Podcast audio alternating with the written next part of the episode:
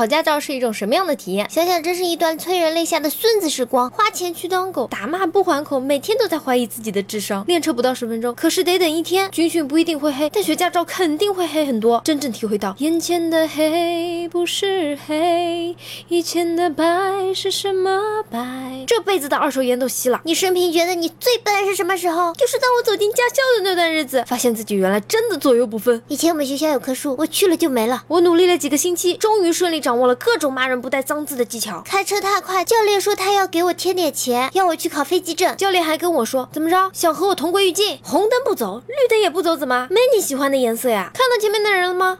撞死他！不敢，不敢还不踩刹车。开始是掌握不好离合，车起步一耸一耸的。教练骂道：“你他妈认车呢？”有次启动不好，车在那儿一直抖。教练本来低头玩手机，突然抬头说了句：“我还以为我在骑马呢。”你们看路上的女司机，如果晴天把雨刷打开了，就是要转弯了。用一句话证明你练过车：打死打死，方向盘打死。跟我一起学车的是我初中老师，看他被教练骂，那叫一个爽呀！我是驾校里最老的学员，教练都换了好几波了，唯独我没有走，他们都叫我师姐。我教练挺好的，没打我也没骂我，一直讨好我，想把我介绍给。他的秃头儿子。路考的时候太紧张，把安全带插进了副驾的卡口里。我问考官：“你咋不系安全带呀？”考官悠悠的看了我一眼，说：“你开心就好。”一哥们儿考驾照时换档位太紧张了，摸了摸考官的腿，于是再也忘不了考官的眼神。很羡慕那些默默拿到驾照的人，自己完全做不到。驾照考出来那一刻，感觉迈进了清华的大门，比他们中了状元还高兴，一定要回去裱起来。鼓了好大的勇气去的，碰到一个超级好的教练，还不骂人，所有考试都是一把过，两个月拿证，拿证快一年了也没上过两次路，车一多。就闷圈儿，现在还是新手一枚。那些说你自己没受过气，因为自己颜值高的人，你是在骂我们是丑逼吗？